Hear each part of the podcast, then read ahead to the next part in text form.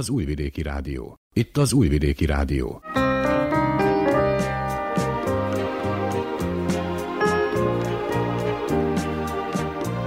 Egészségügyi mozaik.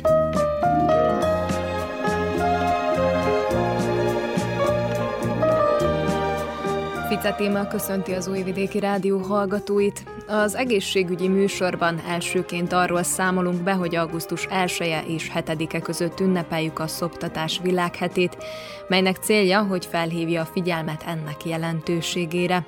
A globális kampányhoz bárki csatlakozhat. Ezzel kapcsolatban kerestük fel Tomi Edina laktációs szaktanácsadót, aki egy felhívást tett közzé. Emellett arról is megkérdeztük, hogy változott-e az anyateljes tápláláshoz való hozzáállás az elmúlt években. Ezt követően szó lesz az inkontinenciáról, ami nem más, mint az akarattól függetlenül jelentkező húgycsövön keresztül történő vizeletvesztés. A nők körülbelül 10%-a szenved vizelettartási problémától. Annak ellenére, hogy a legtöbb esetben van megoldás, csak kevesen fordulnak orvoshoz, mondja dr. Lépes Bingold Brigitta nőgyógyász.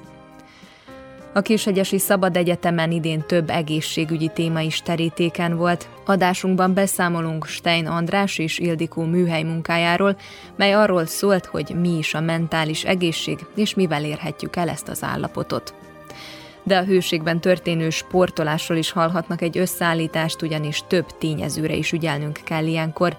Makai Attila crossfit edző ad hasznos tippeket. Többek között ezekkel a témákkal készültünk mára. Ha felkeltettük érdeklődésüket, tartsanak velünk. Vukicsevics Mihályló zenei szerkesztő és Nestor Apigy hangtechnikus nevében tartalmas időtöltést kívánok.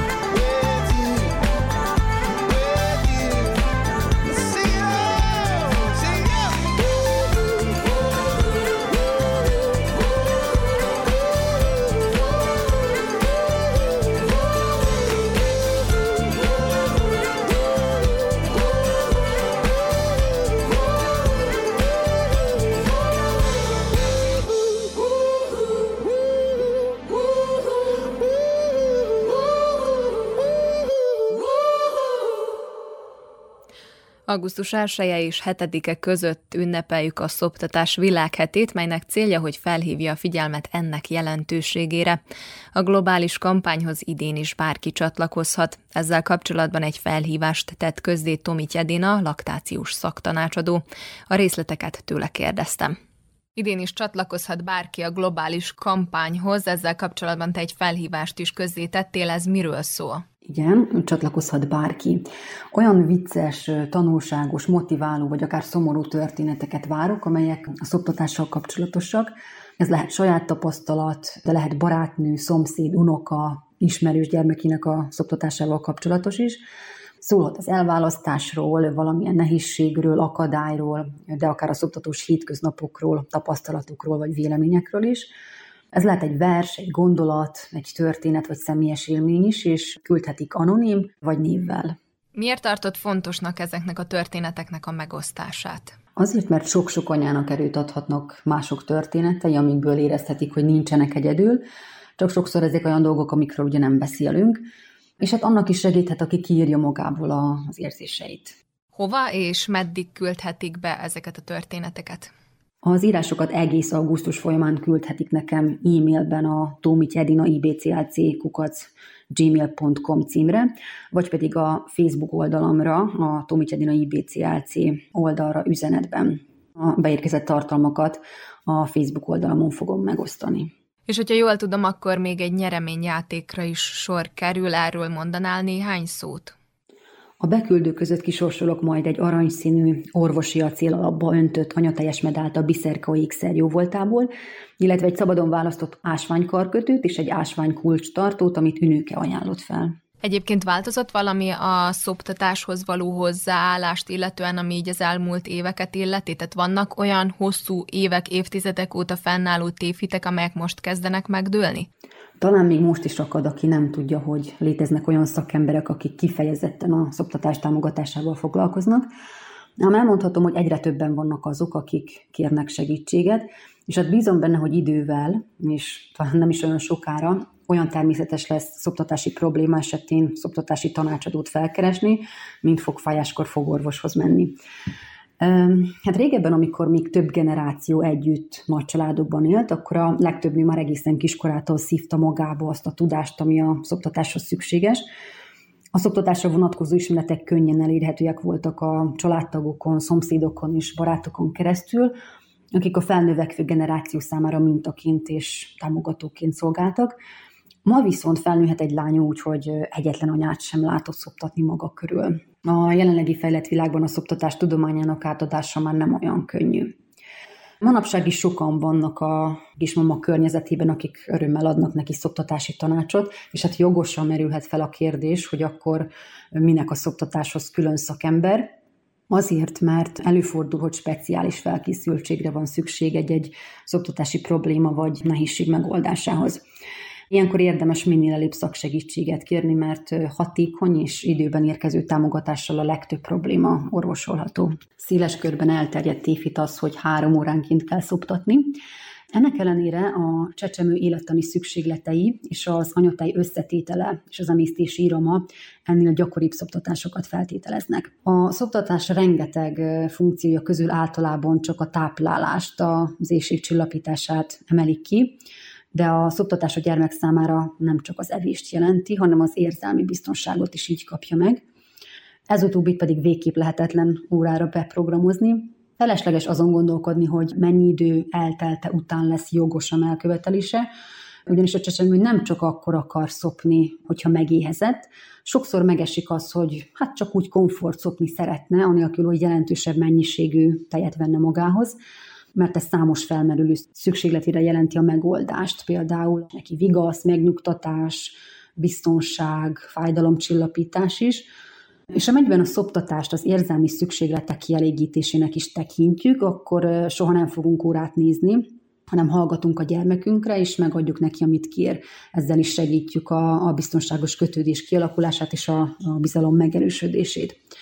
Emellett a három, vagy, vagy akár több óránkénti szoptatás sok anya esetében kevés a megfelelő mennyiségű tej termelődéséhez, és így legtöbbször éppen az időhöz kötött etetés az oka a túlkorai kiegészítésnek és az elválasztásnak. Hogyha a kisbaba igény szerint szophat, akkor megfelelő visszajelzést tud adni a mellnek a, az igényelt tej mennyiségét illetően. De mi van akkor, hogyha valaki nagyon akarna, szeretne, de nem megy neki a táplálás? Tehát milyen problémákba ütközhetnek a kismamák? Amennyiben a szoptatás nehézségbe ütközik, én azt javaslom, hogy a család minél előbb kérjen szaksegítséget, mert a legtöbb problémára van megoldás, hogyha segítség időben érkezik és hatékony. Ennek ellenére azonban a szoptatás semmiképpen sem jelenthet kényszert. Vannak anyák, akik nem tudnak szoptatni, és vannak olyanok is, akik nem szeretnének szoptatni. Kulcsfontosságú az, hogy ezek az anyák is megkapjanak minden támogatást ahhoz, hogy a lehető legjobb megoldást tudják választani a gyermekük táplálására és gondozására, ami az ő egyedi helyzetükben megvalósítható. Elengedhetetlen azonban, hogy a döntésüket teljes körű tájékoztatás alapján hozzák meg. Hogyha jól tudom, akkor az első pár napban az előtej az teljesen más állagú, színű, és ettől sokan megijednek. Erről mesélnél egy kicsit? Így van. Az előtej, vagy más néven kolostrum, az egy sűrű, ragacsos folyadék, ami már a várandóság 16. hetétől termelődik, és azonnal készen áll az újszülött táplálására az első 2-3-4 napban majd átmeneti végül pedig érettei alakul. Amellett, hogy más az állaga, a mennyisége is kicsi, körülbelül egy kis kanálnyi egy-egy szoptatás alkalmával, és sok édesanyja aggódik emiatt. Pedig valójában pont megfelel ez a mennyiség az újszülött cseresznye méretű gyomrának, amelynek az első napon hát körülbelül 5 milli a befogadó képessége.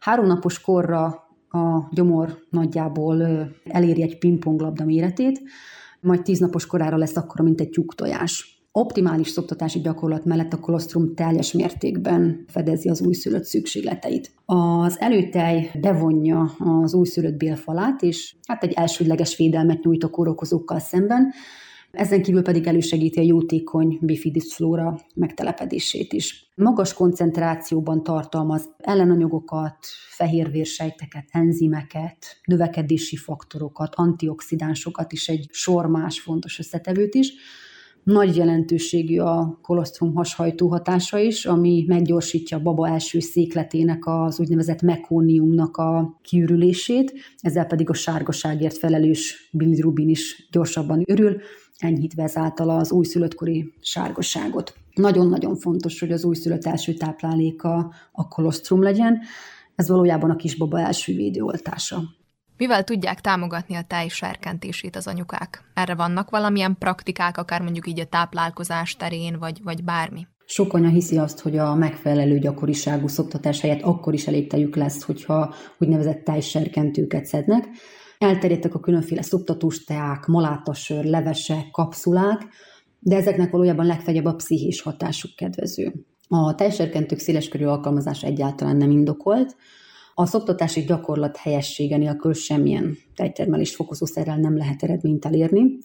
Az egyetlen hatásos praktika a gyakori és a megfelelően hatékony szoptatás, vagy pedig fejés.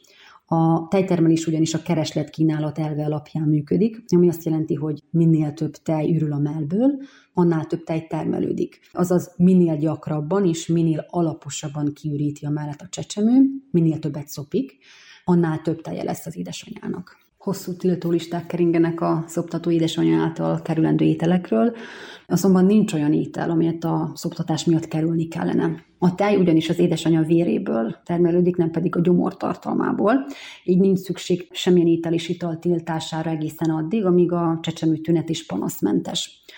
A legtöbb babának nem számít az, hogy az édesanyja mit eszik vagy mit iszik, Esetenként azonban egyes gyermekek következetesen diszkomfortérzéssel reagálhatnak. Az anyai étrendben különösen a tejtermékek számítanak potenciális allergineknek.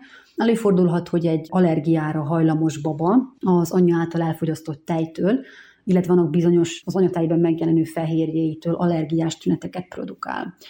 Ez azonban nem indokolja azt, hogy akkor minden anya megelőzésként lemondjon a tejtermékekről. Hogyha az anya úgy látja, hogy bizonyos ételek allergiás reakciót váltanak ki a, a csecsemőjénél, akkor javasolt megpróbálni azokat eliminálni az étrendjéből. A szoptatott gyermekek ételallergiája közel sem annyira gyakori, mint ahogyan azt sokan gondolják.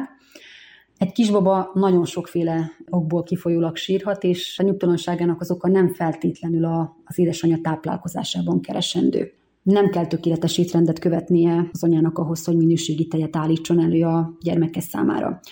A kutatások azt mutatják, hogy az anya étrendjének a minősége alig befolyásolja a tej, termelődő tejnek a minőségét. A szoptató nők tejének az összetétele a nagyon különböző étrendelenére is homogén és tökéletes lesz, az anyatej úgy van kialakítva, hogy általa a baba kevésbé ideális helyzetben is mindent meg fog kapni, amire neki szüksége van a növekedéséhez, a fejlődéséhez és az egészsége megőrzéséhez. A szoptató anyának a kiegyensúlyozott, a szélsőségektől mentes táplálkozást javasolt, ami segíthet a saját egészsége és a saját energiatartalékainak az optimalizálásában.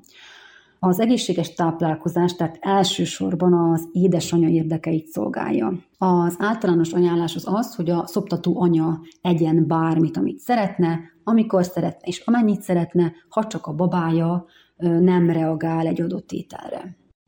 Széles körben elterjedt vélekedés az, hogy a szoptatás sikerét adottságok befolyásolják, vagyis hogy vannak szerencsés és kevésbé szerencsés nők. Valójában a nők legfeljebb csak 3%-ánál nem lehetséges a szoptatás, mert például kevés a tejet termelő mirigyállományuk, vagy olyan betegségben szenvednek, ami miatt nem, vagy csak alig termelődik tej. Ennél viszont jóval több édesanyja panaszkodik arra, hogy kevés a teje, nem sikerült a szoptatás.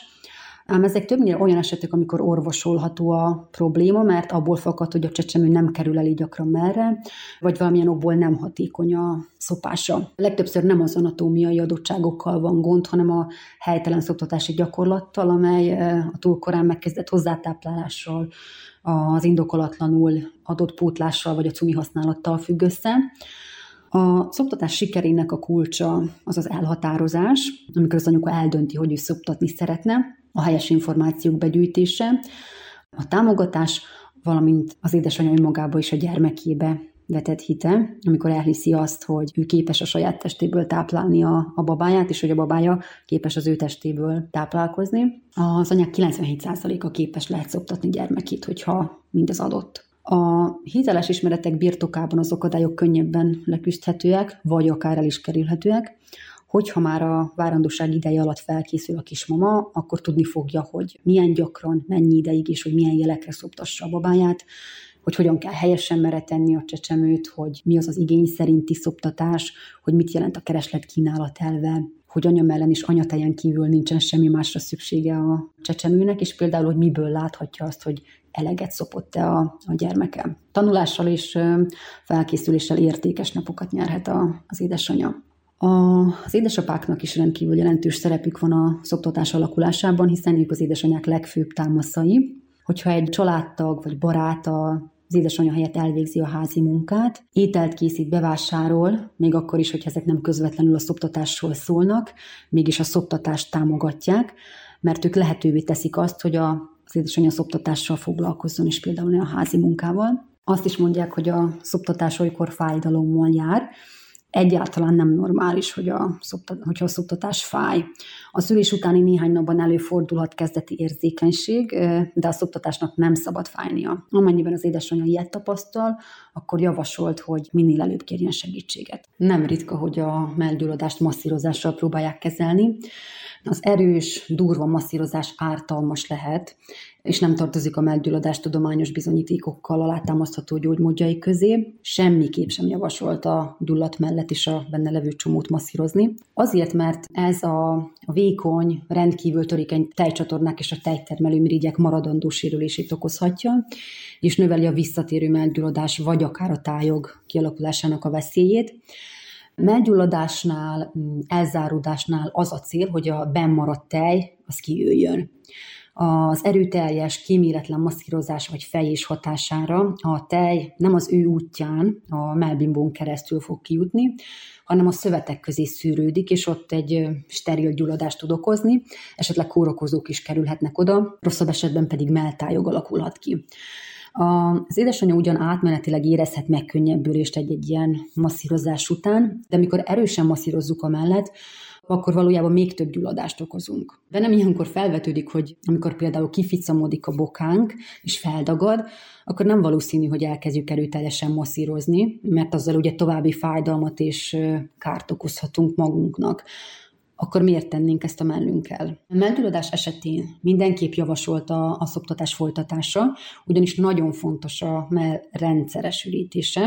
Hogyha a mell nem ürül ki gyakran és hatékonyan, akkor nem szűnik meg a gyulladás, sőt, keletkezhet belőle tájog is. A szoptatás segíti a gyulladás vagy a fertőzés gyógyulását, és egyáltalán nem árt a csecsemőnek. Kancsár Izabella egy három éves kislány édesanyja. Mint mondta, nem volt kérdés, hogy szoptatni szeretné gyermekét. Én 18 hónapos koráig igény szerint szoptattam a kislányomat, aki idén augusztusban lesz három éves.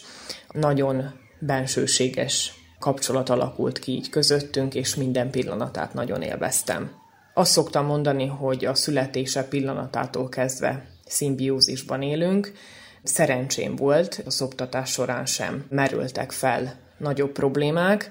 Természetesen voltak pillanatok, amikor ö, úgy éreztem, hogy meg kell osztanom másokkal a tapasztalataimat, illetve előfordult, hogy ö, volt kérdésem a szoptatással kapcsolatban.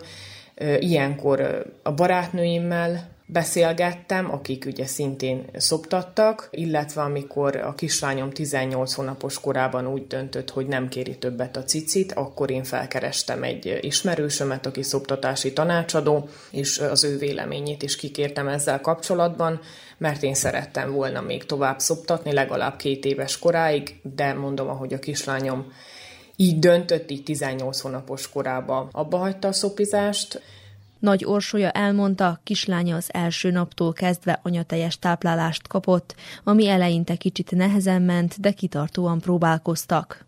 Nagy súlya született, ezért kicsit nehezebben indult a dolog. Tíz hónapos koráig szopott, utána le kellett, hogy válasszam saját egészségügyi okokból, ami nekem lelkileg nehezebb volt. Ő látszólag könnyebben viselte a dolgot ha rajta múlott volna, ha nem akadályoztak volna ezek az egészségügyi problémák, akkor biztosan, hogy tovább is szoptattam volna, és, és remélem, hogy majd a második gyereknél ez már másképp alakul.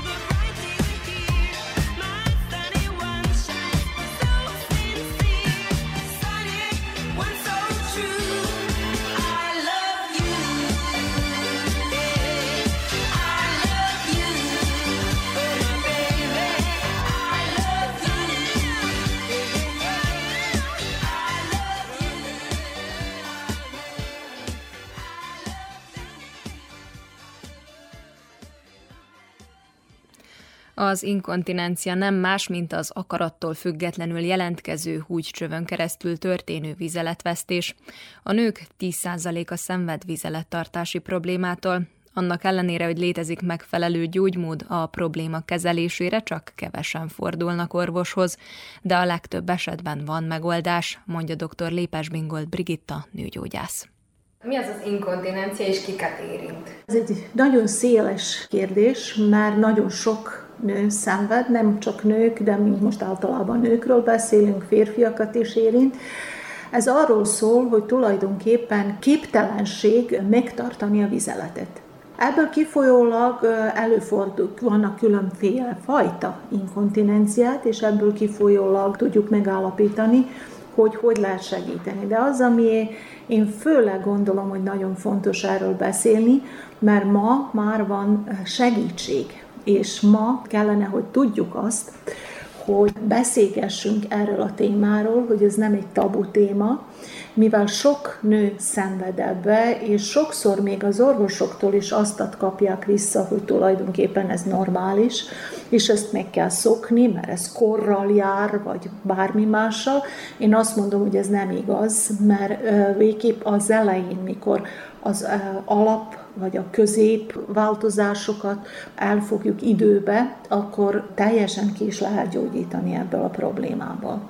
Na most, ha arról beszélünk, hogy milyen fajták vannak, mik, kiket érintenek, akkor minden esetre a legtöbb páciensával a problémával jelentkezik későbbi korban, tehát amikor már menopauza bekövetkezik, ami egy nagy tényező, hogy miért történik az inkontinencia, mert az esztrogénnek a hiányra kihat tulajdonképpen a kötőszövetre, meg abszolút a izmokra a hüvelybe, meg a kismedencébe, amik tartsák a belső női nemi szerveket, és ebből kifolyólag ez a probléma sűrűben jelentkezik ebben a korban, és erősebben jelentkezik ebbe a korban, de viszont észrevettük, hogy minden nő, aki vaginális úton szül, kisebb vagy nagyobb mértékben meglazulnak ezek a kötőszövetek, meglazulnak az izmok a kismedencébe, és ez egy bizonyos időben előfordulhat, hogy ilyen problémákkal jelentkezzen.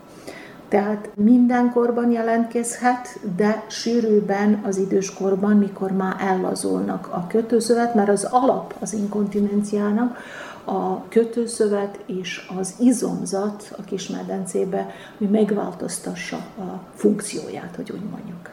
Olyanokat is olvastam, hogy akár gyógyszerek is kihatással tudnak lenni erre, vagy akár a depresszió, de egyébként valami 15-20 féle okot felsorolt.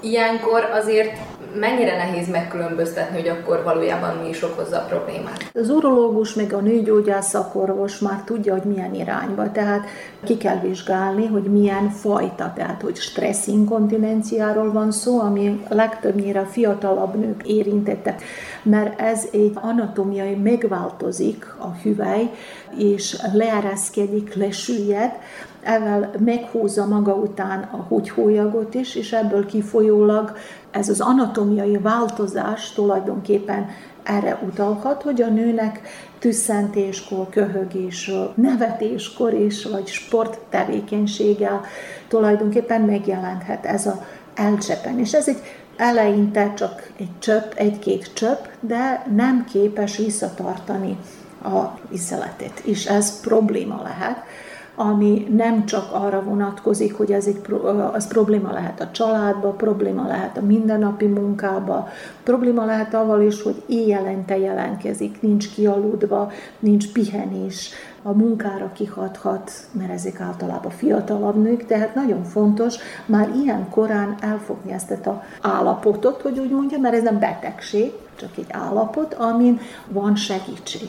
A másik, ami sűrűben jelentkezik az idősebb nőknél, az az urgent vagy sürgető inkontinencia, amiből nem lehet visszatartani. Tehát bizonyos mennyiségű, ha bizonyos mennyiségben telt a húgyhólyag, egyszerűen nem érkezik a mellékhelyiségig az asszony, és az meg végképp kellemetlen, mert ebből több mennyiség vizelet is kifolyik, ami már szagot is ad, és kellemetlen érzést, hogy egyszerűen látszik, hogy bepisít. Vannak-e adatok azzal kapcsolatban, hogy Szerbia vagy akár világszinten hány nőt érint? Én úgy olvastam, hogy nagyjából a 10%-át a nőknek, azért ez viszonylag elég nagy szám. Elég nagy szám, és azt akarom kihangsúlyozni, hogy nagyon fontos lenne, hogy már a nőgyógyászati vizsgálaton, mert ezt észre lehet venni, és észre lehet venni azt, hogy is rá kell kérdezni, és nem kell szégyelni, mert ez nem egy olyan dolog, hogy szégyeljük magunkat, mert segítség az van. Mink tudunk segíteni, különféle módszerek vannak, és minél előbb kezdjük ezt a segítséget, annál nagyobb a valószínűség, hogy ki is lehet totálisan gyógyulni. Igen, említi, hogy nagyon fontos az idő, de mégis mennyi? Vagy van-e egy olyan időhatár, ami után meg már nem visszafordítható a dolog? Sajnos igen. Ha már arról van szó, hogy csak leereszkedett a hüvelyfal, akkor itt még tudunk segíteni, és fölbírjuk emelni, de ha már teljesen kiesett a méh, vagy leengedő, akkor sajnos olyan elváltozásokat csak műtéti beavatkozással lehet, lehet javítani. De a műtét se nem mindig százszázalékos, mint minden más az életben, tehát semmi se nem százszázalékos, de ha időben, tehát én úgy javasolom, mikor jönnek a nőgyógyászati vizsgálatra, és ha először észreveszem, hogy az lejjebb van, vagy ha először észreveszem, vagy a szülés után, a vaginális szülés után, általában általában javasolom, hogy el kell kezdeni ennek az állapotnak a gyógyítását. Na most ez a gyógyítás néha megy hüvelykuppokkal, amik eh, tartalmazzák a hialuronsavat, a kollagén eh, sejteket, rustokat, még tulajdonképpen, mert a kollagén az, ami a kötőszövetnek az alapja és mind bizonyos beavatkozásokkal eh, próbáljuk ezt a kötőszövetet erősíteni, ezt a kollagén sejtéket sűríteni, hogy ők jó tartást adjanak a hüvelynek. Azért fontos időben, és azért hangsúlyozom időben, mikor a, már először észrevenni azt, hogy tüsszent, vagy kimegy a gyerekekkel, szalad, és elcsöppen, nem tudja lekontrollálni a vizelet elcsöppenést, az már egy pillanat, amikor el kell indulni és valamit tenni. Tehát elkezdtem mondani azt, hogy lehet hüvelykópokkal kezdeni, lehet ezekkel a kégel intim gyakorlatokkal, amik nagyon hasznosak, amit én általában magyarázok is minden nőnek, hogy hogy kell csinálni, tehát lehet is lehet olvasni az interneten a módszereket, de az az alapja, hogy szorítani kell a hüvelyt úgy, hogy a comb, a has, meg a láb ne szoruljon, tehát olyan érzés, mintha próbáljuk összeszorítani a hüvelyt.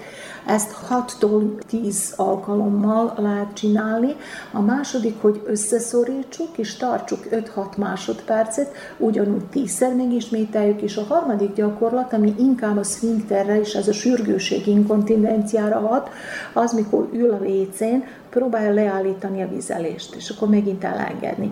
Tehát ezzel is egy kicsit gyakorolni, hogy ez a húgyhólyag ne reagáljon az első ingerre, ami jön az agyból, hanem hogy egy kicsit tudja tartani a vizeletet is, ne legyen kellemetlen helyzet, baleset, hogy úgy mondjuk. És egyébként edzéssel, tehát hogyha valaki mondjuk aktív életet él, vagy eljár edzeni, sportolni, ezzel így külsőleg úgymond lehet tenni ez ellen? Bizonyos gyakorlatok igen, tulajdonképpen, amit erősítik ezeket az izmokat, de ezek külön kégel gyakorlatok, amik erre a, az izmokra hatnak. Na most az izmok mellett a hüvelyben van a kötőszövet, amire még viszont ezek a gyakorlatok nem sokat segítenek. Úgyhogy ma van lehetőség kétfajta gyógyításra vagy terápiára. Az egyik, ami az izmokra hat, gyakorlatok, és van egy mágnes szék, amivel tulajdonképpen a gép vagy a mágnes tér erősíti az izmokat. A másik meg, amivel erősíthetjük a kötőszövetet, az a lézer terápia, ami szintén nagyon sikeres. Na most ez nem sikeres, ha már nagyon elment a dolog, nagyon leereszkedett a még, akkor már nem tudjuk vissza ezeket a szallagokat, az izmokat, a kötőszövetet, de a elejébe tehát a, a közép súlyosságú ilyen inkontinenciára hat. Minden esetre erősíteni kell a külső posztúrát is, de tulajdonképpen az inkontinenciáról beszélünk, akkor ezek a gyakorlatok azok, amik sikeresek lehetnek. Csak a gyakorlatokkal nem bírjuk, leállítsuk a folyamatot, de nem tudjuk gyógyítani, tehát nem bírjuk fölemelni ezzel a gyakorlattal, azért szükséges, hogy beavatkozunk vagy lézerrel, vagy mágnesszékkel, mert ezzel viszont fölbírjuk emelni. Hathatunk, tehát a lézer hat arra, hogy ez a kötőszövet, ez a kollagén sejtek, rostok sűrűbbek legyenek, és ezzel tulajdonképpen erősítsék a hüvelyt, másrészt meg a mágnesszék meg ezeket az izmokat erősíti, ami, ami szintén nagyon, mert az egész vizelés tulajdonképpen egy kombináció, az egyik helyen a húgyhólyag nyomja, a másik helyen ezek az izmok kell, hogy elengedjék, és hogy ez alapján tehát kontrolláljuk, hogy mikor, hol és mennyi, milyen mennyiségben fogjuk a vizeletet veszteni.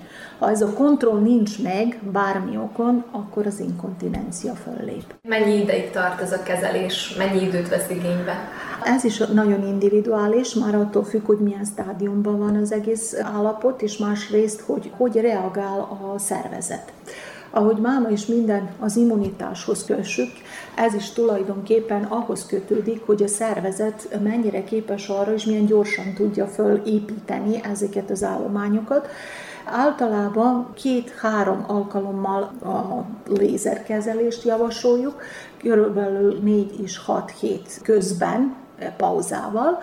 A lézerkezelét 20-30 percet tart igénybe, nem fájdalmas, nem kell anesztézió, nem lehet megsérteni, mert olyan programokra rakjuk, hogy nem lett sérülés, nem lett vérzés tulajdonképpen, csak egy kis hőemelkedés, egy melegíti tulajdonképpen, és ezzel serkenti a kollagén sejteket, hogy gyorsabban szaporodjanak és erősödjenek. És az a probléma szerintem, hogy nagyon későn jelentkeznek. Na most, ha olyan probléma van, hogy ez az inkontinencia süllyedéssel van összekapcsolva, akkor van is idősebb szeméről van szó, akinek már sem a lézer, sem az operáció nem javasolt, akkor vannak lehetőségek, ilyen peszáriumok, amikkel tulajdonképpen fölemeljük, tehát egy tartást adunk a hüvelynek, és ezzel segítünk. De nagyon sok ilyen páciensem is van, akinek ezt a peszáriumot ajánlom, mert már későn jelentkezett, mert már nem lehet segíteni,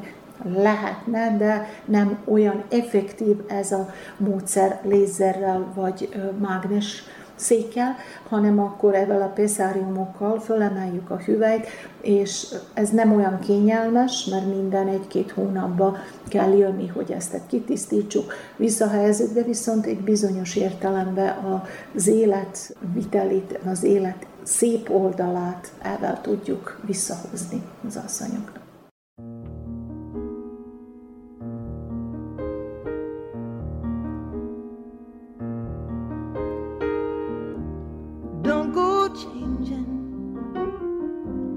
Try to please me. You never let me down before. Don't imagine you're too familiar. And I don't see you anymore. I would not leave you in times never could have come this far. Mm, I took the good times, I'll take the bad times. I'll take you just the way you are.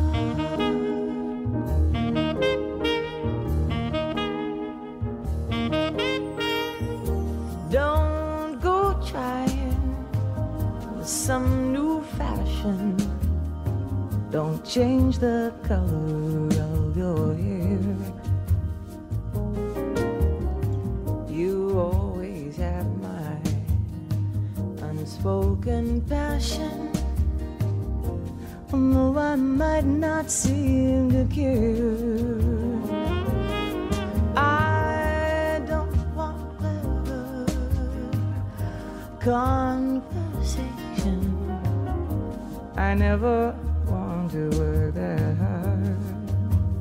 Mm, I just want someone that I can talk to. I want you just the way.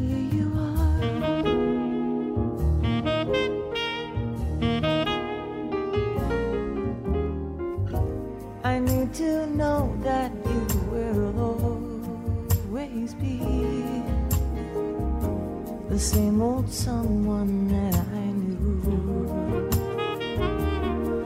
Oh, what will it take till you believe in me the way that I believe in you? I said I love you, and that's forever. And this I promise from the heart. Mm, I just want someone that I can talk to. I want you just the way you are.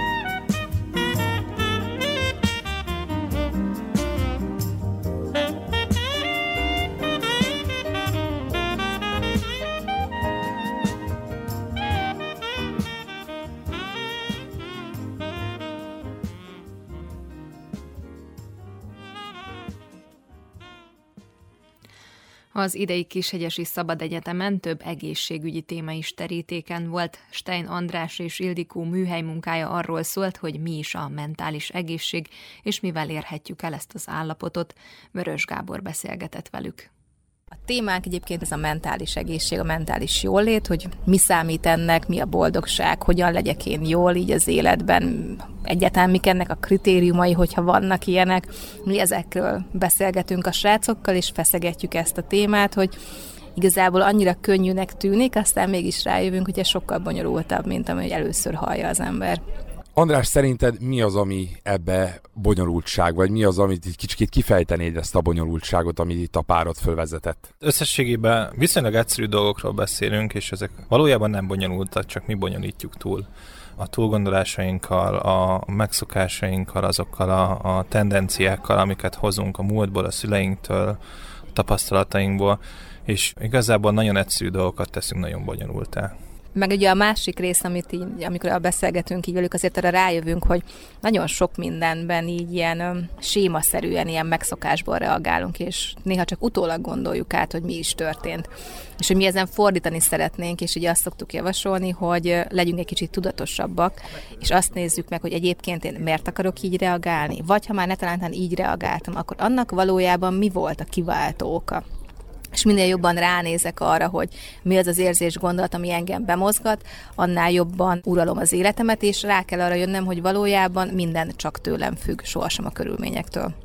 Megkérdezném akkor tőled, András, így folytatólagosan, hogy mik azok a technikák, amikre most szeretnétek így a workshopon résztvevők figyelmét fölhívni, vagy mik azok a gyakorlatok, amikkel mindezt a feldolgozási folyamatot szeretnétek velük elsajátítatni? Igazából, mint annyi minden másnak is a legfőbb és leg, legmeghatározóbb alap az itt is az önismeret illetve mellett még próbálunk eszközöket adni a rugalmas nézőpontváltáshoz. Ez egy nagyon fontos technika, ugyanis, mint azt már sokszor hallhattuk másoktól, magunktól, szüleinktől, bárkitől, minden nézőpont kérdése, azonban a nézőpontváltás az nem egy egyszerű dolog, ehhez az kell, hogy el tudjunk távolodni attól a bűvész ami éppen történik velünk, hátrébb tudjunk egyet lépni, és meglássuk a teljes képet, vagy egy teljesebb képet, és ezáltal hatékonyá tudjuk tenni ezt a, ezt a nézőpontváltást. Erre szeretnénk eszközöket adni most a résztvevőknek. Ez az eszköz, mondhatnánk úgy is, hogy az alkalmazkodás, illetve a táglátókörűségnek az eszköze, Ildikó?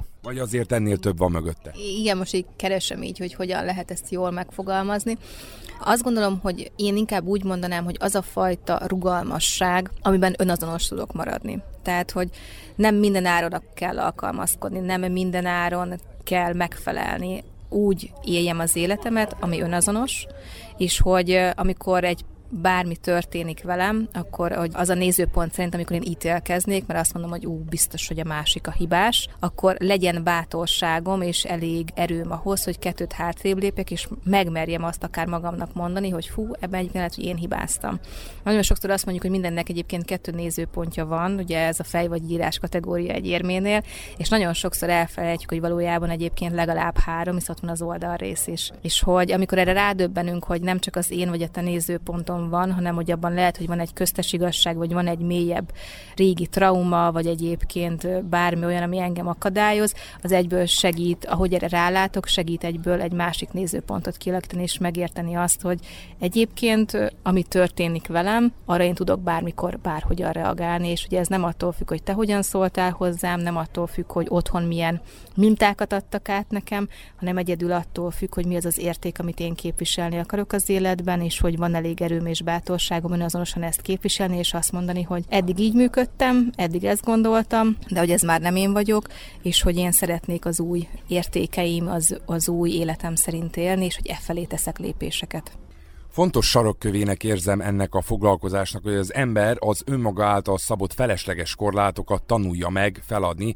Ilyesmire is le akarjátok vezetni itt a workshopon a fiatalokat. Valami ilyesmi, az önszabotás. Az, hogy kivé válunk, az igazából milyen lehetőségeink vannak, az sokkal a határtalanabb, mint amit sokszor a kis négyzetünkből vagy a kis dobozunkból el tudunk képzelni, és hogy merjünk a dobozon kívül is élni és gondolkodni, és akár, akár határtalanul bármit megvalósítani egyébként, ami ott van bennünk rejlő lehetőség. Ezt csatlakoznék, hogy ugye mondjuk azt, hogy valaki korlátolt, vagy hogy, vagy hogy korlátozzuk magunkat, hogy ha belegondolunk összességében a korlát, mint, mint eszköz, az nem egy rossz eszköz. Tehát ezt nem lehet mondani, hogy ez egy rossz dolog, ez a biztonságunkat szolgálja.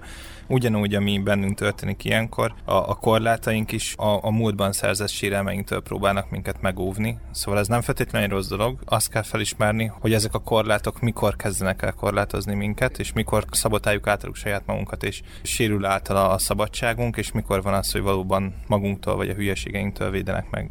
Milyen praktikus gyakorlatokat, milyen technikákat fogtok majd itt a workshopban megosztani, és mit vártok mindazoktól, akik ezen részt vesznek? Ez nagyon izgalmas kérdés, mert azért alapvetően nincsenek így elvárásaink. Tehát mi abban hiszünk, hogy mindenki, amit beletesz, annyit fog kivenni. És ezt mindig el is mondjuk, hogy mi hozunk feladatokat, amik egy kicsit elgondolkodtatnak, amik arra bíztatnak, hogy nézzél szembe a valósággal, a saját valóságoddal, és ebben segítünk akár feldolgozni, megérteni, azokat az aha élményekhez megérkezni, de ez csak akkor fog működni, hogy ő beleteszi magát, és hogy emiatt nem lehetnek elvárásaink. Mindenki annyit tesz bele, amennyit ő most éppen itt érez, vagy amit így azt mondja, hogy nekem ennyi fért bele. Nekünk inkább az a feladatunk, én azt érzem, hogy azt a fajta inspirációt, azt a fajta kérdéseket, amit maguknak sokszor nem mernek akár feltenni, mi azokat tegyük fel, és segítsük nekik a, a megválaszolását, hogy meg tudják maguknak válaszolni, és ezen az úton mi kísérjük őket. És ezt egyénileg kell, vagy csoportosan kell teljesíteniük? Nyilván abból indulunk hogy a csoport is egyénekből épül fel, akkor igen, itt egyéni megoldásokra van szükség. A csoport abban tud segíteni, amire, amire próbáljuk is, vagy amit próbálunk is átadni a, a nézőpontváltás. Ebbe egy csoport nagyon jól tud segíteni, hiszen ahány résző van a csoportban, annyiféleképpen látja ugyanazt a dolgot, ez segít abban, hogy felismerjük és elfogadjuk azt, hogy nem csak egy vagy kettő nézőpont létezik, hanem több is, de nyilván maga a, a problémának a megfejlődése, vagy, a, vagy, a, a, vagy maga a fejlődés az egy, az egy egyéni feladat. Give me a ticket for an aeroplane Ain't got time to take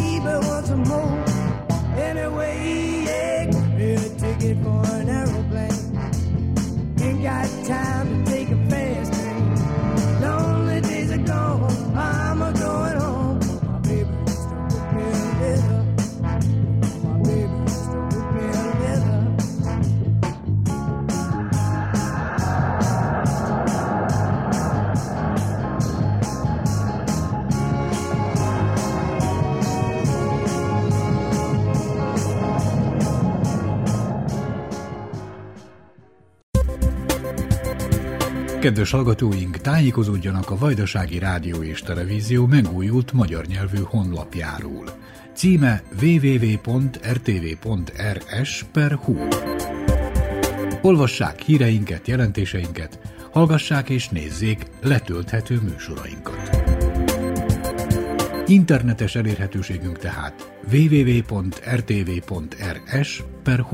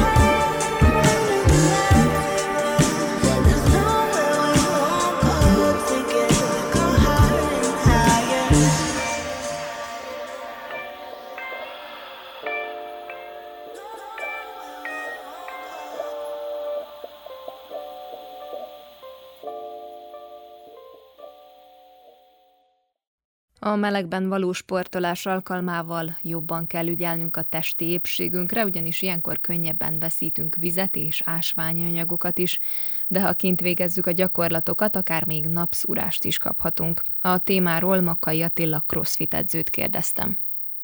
Legalábbis is azt mondanám, hogy ilyen időben, vagyis amikor nagyobb hőség van, akkor mindenképpen oda kell figyelni a vízfogyasztásra. Legalább én azt ajánlom, hogy minden 20-30 kilónként meginni egy liter vizet legalább, illetve a sópótlás is ilyenkor nagyon fontos. Az orvosok általában azt ajánlják, hogy ne együnk túlságosan sósan, viszont az ilyen esetek azok kivételt tudnak képezni mivel nyáron, hogyha nyáron sportunk, például futunk, vagy magasabb intenzitású edzés végzünk, amitől megindul az izzadás, akkor muszáj, mivel izadással veszítünk sót, ezt muszáj pótolnunk, szóval ilyenkor valamilyen szinten ajánlott a megnövelt sóbevitel, persze nem kell túlzásokba esni, vagy akár, mivel ezt lehet egyszerű sósabb ételekkel is pótolni, vagy akár lehet különböző sportitalokkal, mint például most nem szeretnék igazán konkrét neveket mondani, de vannak kálium, magnézium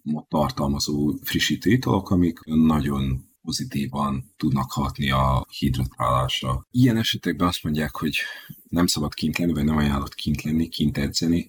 Ez változó, mivel én úgy állok hozzá, hogy az ilyen hőségben is, ha valakinek a szervezete hozzá van szokva, vagy aklimatizálódott már, akkor könnyebben el fogja tűrni a hőt vagyis a hőséget. Nem azt mondom, hogy ideális ilyenkor kint edzeni, viszont ők az olyan emberek, az olyan egyének már könnyebben elviselik az ilyen edzéseket. Viszont egy, egy kezdőnek nem ajánlott nyáron 40 fokban kint futni a napsütésben, nekik jobban ajánlott, hogyha szeretnének kint edzeni, vagy kora reggeli, illetve az esti órákban, vagy, hogyha esetleg csak napközben tudják megoldani valamikor az edzést, akkor egy naptól védett helyen, lehetőleg valamilyen erdős részen vagy árnyékban, ilyesmi. Minden esetre, hogyha valakinek nem megfelelő ilyen időben kinti sport végzése, nyugodtan választatja másik opciót is, hogy bent egy klimatizált teremben edzen, annak sincs semmilyen hátránya,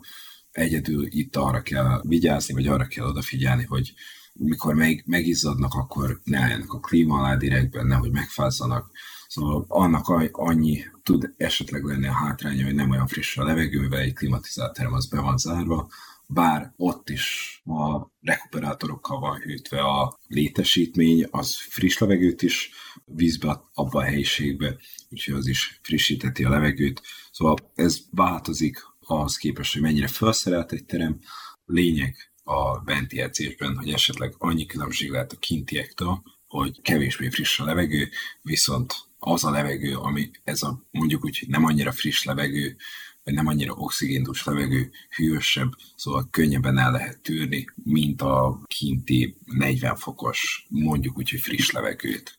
Ilyenkor megemlíteném azt is, hogy például az öltözék az szintén nagyon változó, viszont én azt mondom, hogy minél egyszerűbb öltözetet, minél, minél egyszerűbb öltözéket szerintem egy könnyen száradó, egy gyorsan száradó, vagy egy jól lélegző edzőruha az ilyenkor belengedhetetlen, mivel valószínűleg, hogy gyorsan le fogunk kizadni, és hogyha ha szeretnénk elkerülni azt, hogy nagyon ránk ragadjunk ruha, vagy esetleg ami könnyen előfordulhat, jó egy ilyen aktív fit vagy dry fit ruhát választani, mivel az nagyon gyorsan megszárad rajtunk, és nyugodtan, esetleg, hogyha, ha kint edzünk, akkor haza is tudunk benne nyugodtan menni, és utána otthon kényelmesen letusolni. A benti edzés ott pedig akinek, ami a szíve vágya, amiben a legkényelmesebben érzi magát de mondom kint is, hogyha valakinek jól esik egy rövid nadrágba edzeni, tökéletes, hogyha szeret beöltözni kicsit hosszabb ruhába, és el tudja viselni, tökéletes. Annyi, hogy ne öltözünk túl vastagon, meg ne hozzunk föl ilyen izzasztó ruhákat, ami a további vízvesztés segíti előben, így is elég vizet fog veszíteni a szervezet, az pedig, ha túl sokat veszítünk túl rövid idő alatt, vagy akár hosszú idő alatt is, adnak eléggé negatív következményei lehetnek, akár rosszul létájulás, hőkuta, mivel a szervezet nem tudja kellőképpen lehűteni magát. Röviden én annyit mondok, hogy amikor hőség van, figyeljünk oda magunkra, hogy hogy edzünk, nem egy bonyolult dolog, ígyunk eleget, öltözzünk vékonyan, de ennek ellenére kényelmesen, szóval öltözzünk vékonyan, illetve lehető legvékonyabban, illetve kényelmesen, és azt pedig mindenki megválogatja magának, hogy milyen helyen szeretne edzeni, hogy kint a melegben, vagy bent a hűvösön, klimatizált teremben.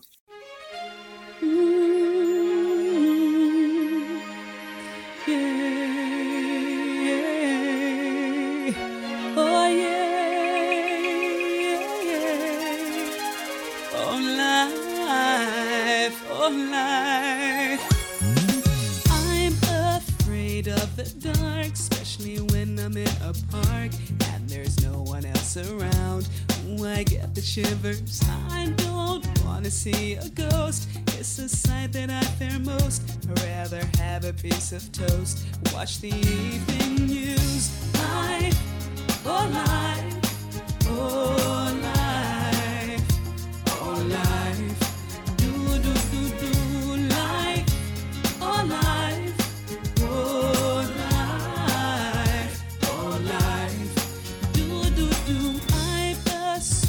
superstitious girl.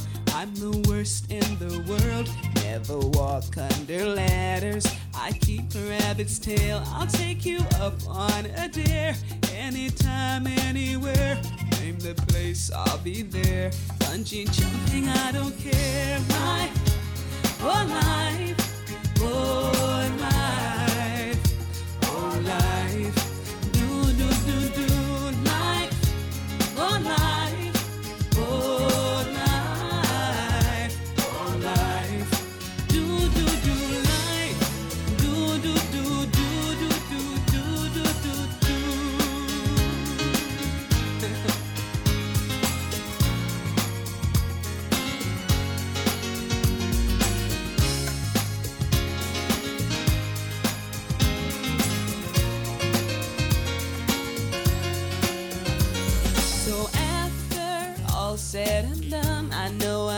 the only one. Life indeed can be fun if you really want to. Sometimes living out your dreams ain't as easy as it seems. You wanna fly around the world in a beautiful balloon. Life, oh, oh life, oh life, oh life.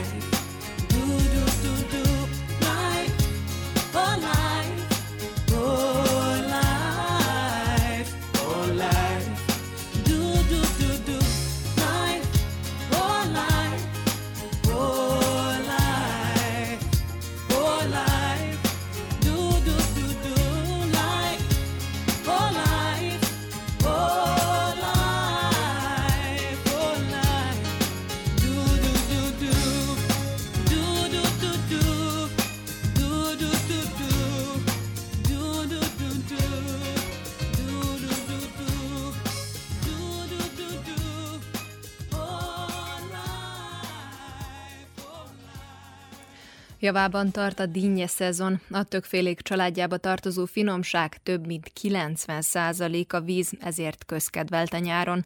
Azonban kevesen tudják, hogy a görög dinnye glikémiás indexe magas, ezért nem jó túllépni a napi ajánlott mennyiséget.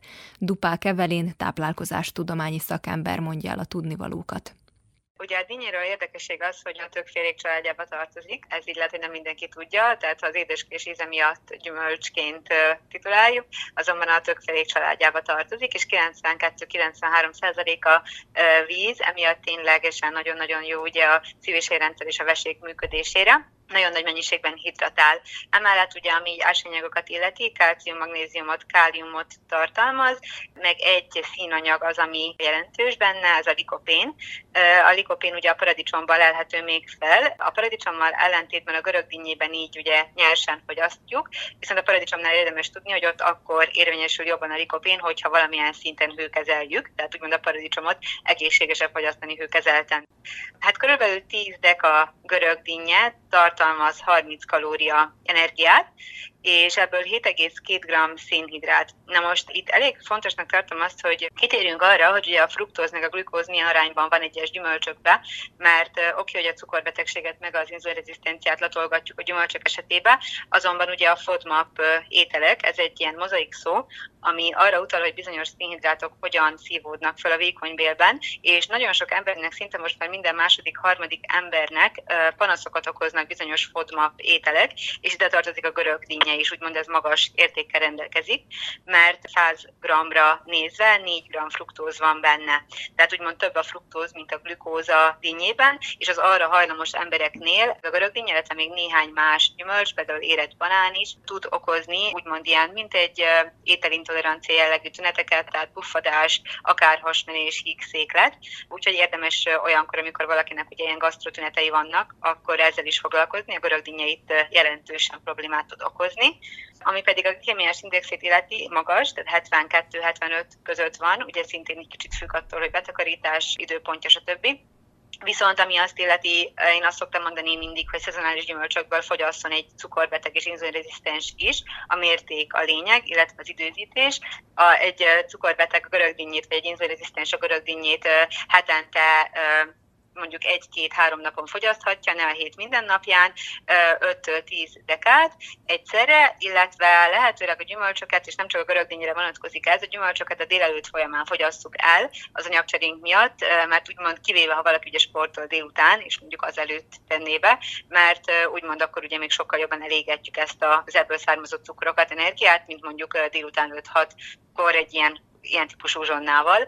Tehát, hogy én soha nem tiltok semmilyen gyümölcsöt a betegségek esetén, főleg ugye az inzulinrezisztencia cukorbetegség esetén, viszont azért meghúzzuk a mértékben, illetve az időzítésben a határokat, és így úgymond mindenki tud előnyöket kovácsolni a szezonális gyümölcsök fogyasztásából. Egészséges emberként se, tehát hogy ha olyan emberről van szó, aki nem akar fogyni, meg nem is inzulinrezisztens, nem is cukorbeteg, nekik sem ajánlanék 10 dekánál többet. Tehát ez alapvetően igaz a gyümölcsökre, hogy minden gyümölcsből a mérték az nagyon érték, mert hogy a vércukrot ingadoztatni fogja. Onnantól kezdve van egy vércukor ingadozásunk, ugye gyorsabban leszünk éhesek, újra édességhez nyúlunk, és akkor ebbe a körforgásba benne ragadunk. Tehát a dinnye se egy telítő dolog, úgymond nem lehet tőle egy hosszú órákig jól lakottan lenni. Minél többet teszünk, ugye annál nagyobb vércukor szintünk lesz a vérben, és ugye annál nagyobb inzulin válaszunk lesz rá. Tehát én emiatt, ha még valaki napi szinten is fogyasztja, akkor is ezt a 10 dekát, mint felső határ ajánlanám.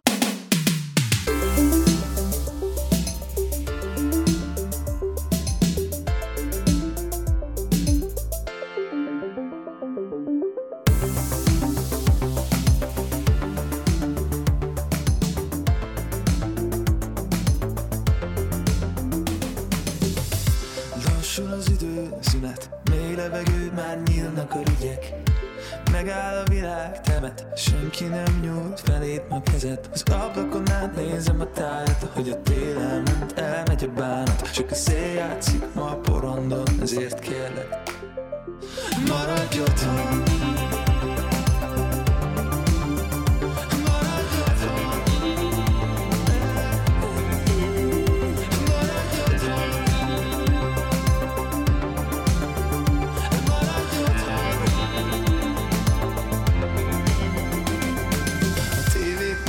És megáll az eszem. Istenem, mondd meg, hogy hol van a helyem Hogy mentő mellényt vagy csónakot Etemessük még a holnapot Aki képes rá, az az ember. Itt a szív számít, nem a persej Csak a díszlet játszik a porondon Ezért kérlek te is. Maradj otthon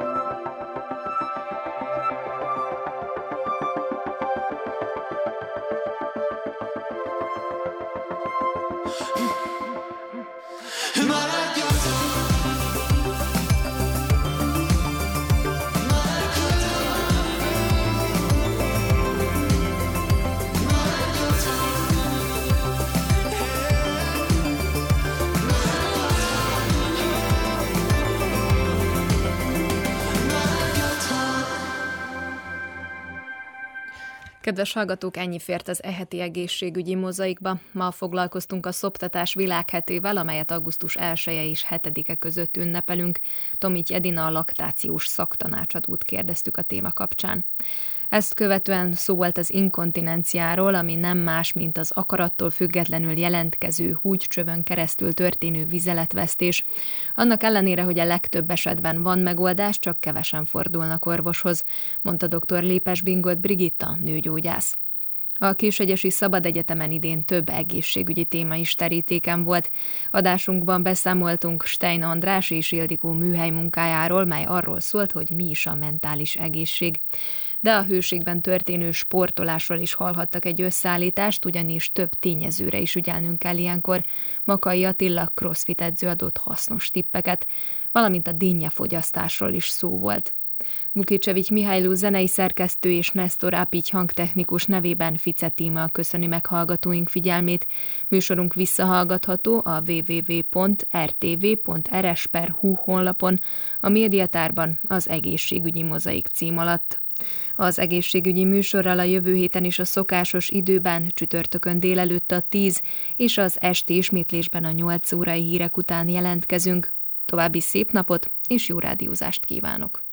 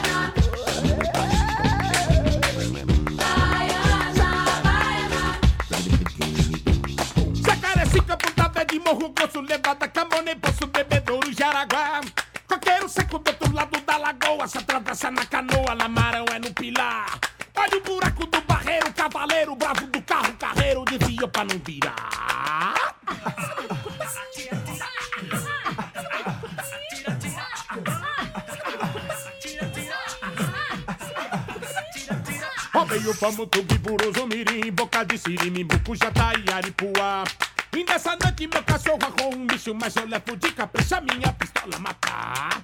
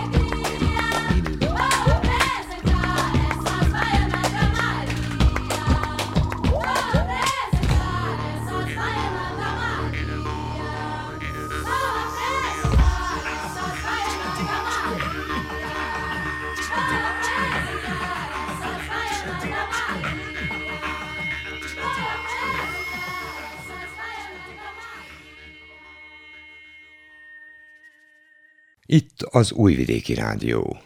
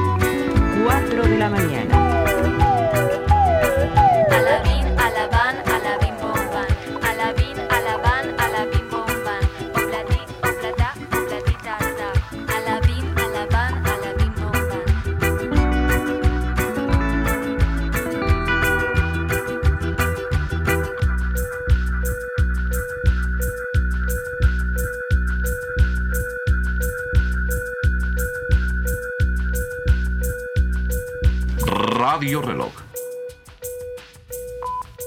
5 de la mañana.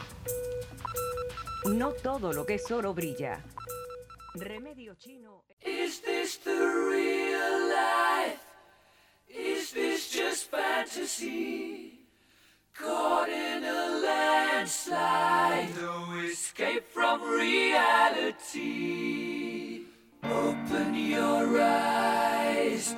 Look up to the skies and see. I'm just a poor boy. I need no sympathy. Because I'm easy come, easy go. Little high, little low.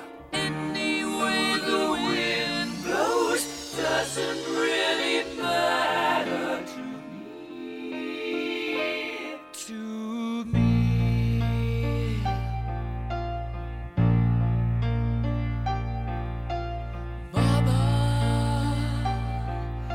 just killed a man, put a gun against his head, pulled my trigger, now he